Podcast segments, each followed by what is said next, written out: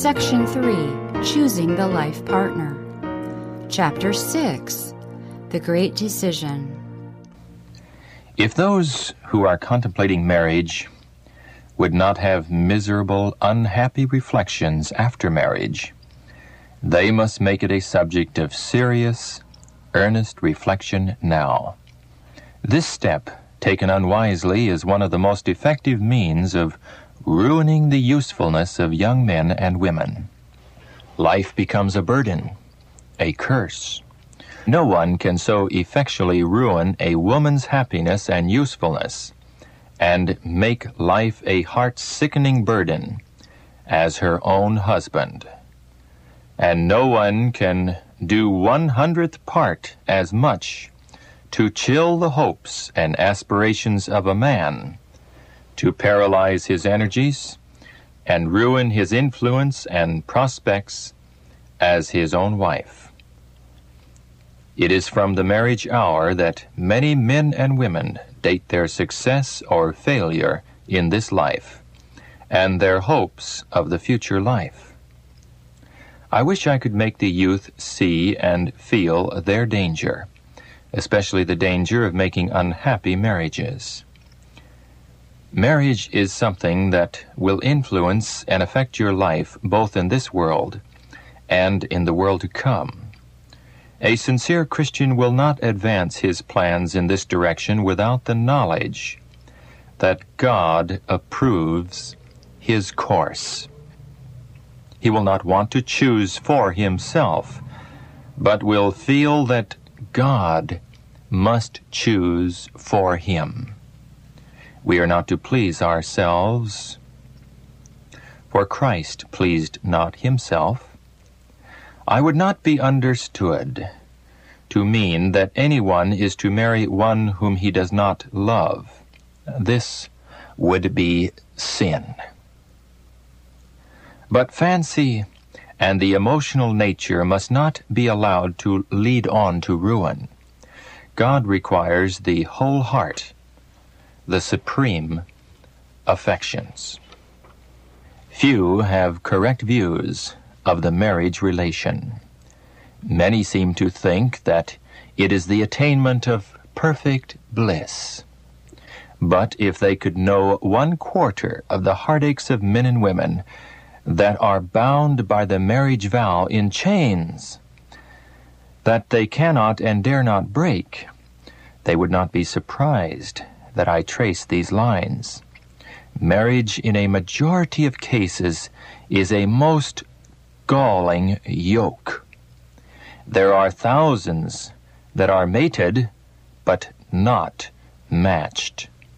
The books of heaven are burdened with the woes, the wickedness, and the abuse that lie hidden under the marriage mantle. This is why I would warn the young, who are of marriageable age, to make haste slowly in the choice of a companion. The path of married life may appear beautiful and full of happiness. But why may not you be disappointed as thousands of others have been? Those who are contemplating marriage should consider what will be the character and influence of the home they are founding. As they become parents, a sacred trust is committed to them Upon them depends in a great measure the well being of their children in this world and their happiness in the world to come. To a great extent, they determine both the physical and the moral stamp that the little ones receive. And upon the character of the home depends the condition of society. The weight of each family's influence will tell in the upward or the downward scale. Great care should be taken by Christian youth in the formation of friendships and in the choice of companions. Take heed lest what you now think to be pure gold turns out to be base metal.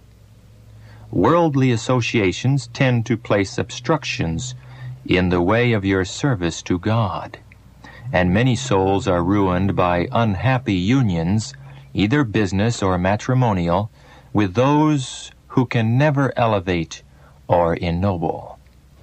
Weigh every sentiment and watch every development of character in the one with whom you think to link your life destiny. The step you are about to take is one of the most important in your life and should not be taken hastily. While you may love, do not love blindly.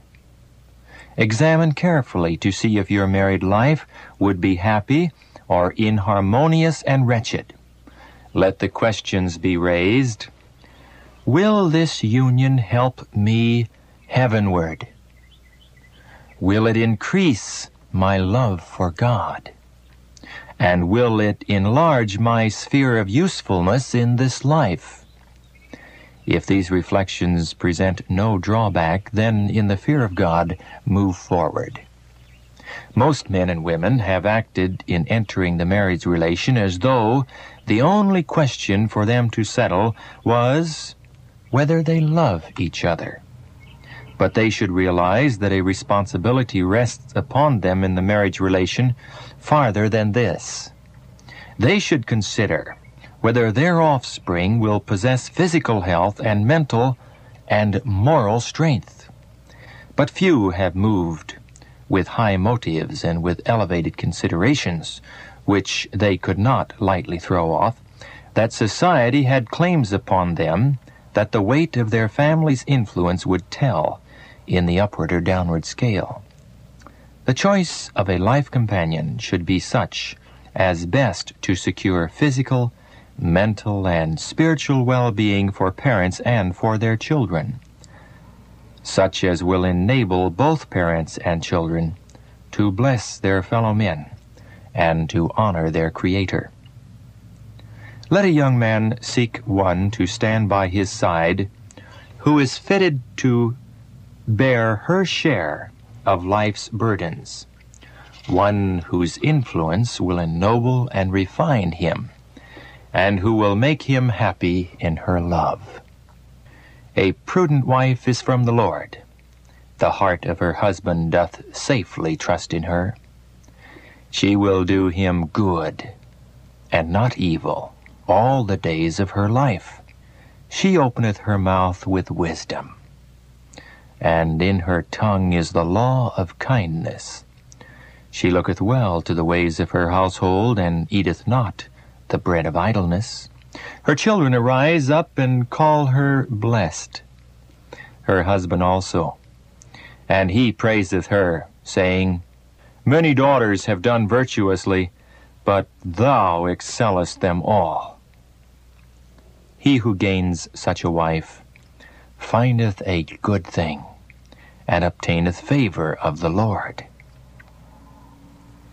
Here are things which should be considered. Will the one you marry bring happiness to your home? Is she an economist, or will she, if married, not only use all her own earnings, but all of yours to gratify a vanity, a love of appearance? Are her principles correct in this direction? Has she anything now to depend upon? I know that in the mind of a man infatuated with love and thoughts of marriage, these questions will be brushed away as though they were of no consequence. But these things should be duly considered, for they have a bearing upon your future life. In your choice of a wife, study her character. Will she be one who will be patient and painstaking? Or will she cease to care for your mother and father at the very time when they need a strong son to lean upon? And will she withdraw him from their society to carry out her plans and to suit her own pleasure and leave the father and mother who, instead of gaining an affectionate daughter, will have lost a son?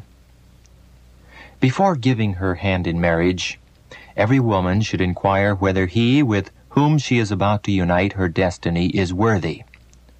What has been his past record? Is his life pure? Is the love which he expresses of a noble, elevated character, or is it a mere emotional fondness?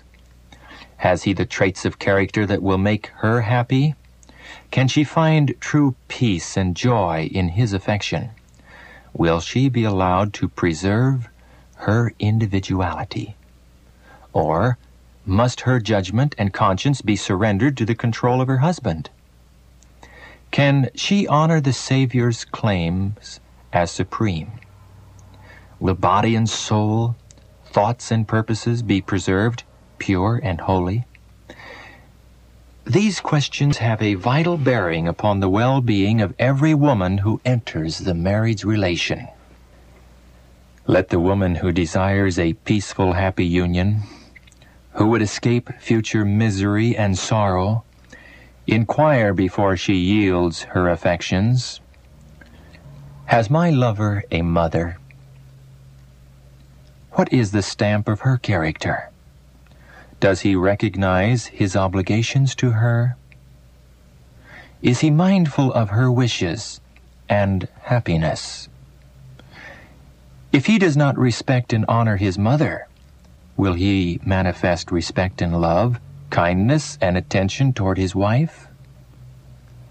When the novelty of marriage is over, will he love me still?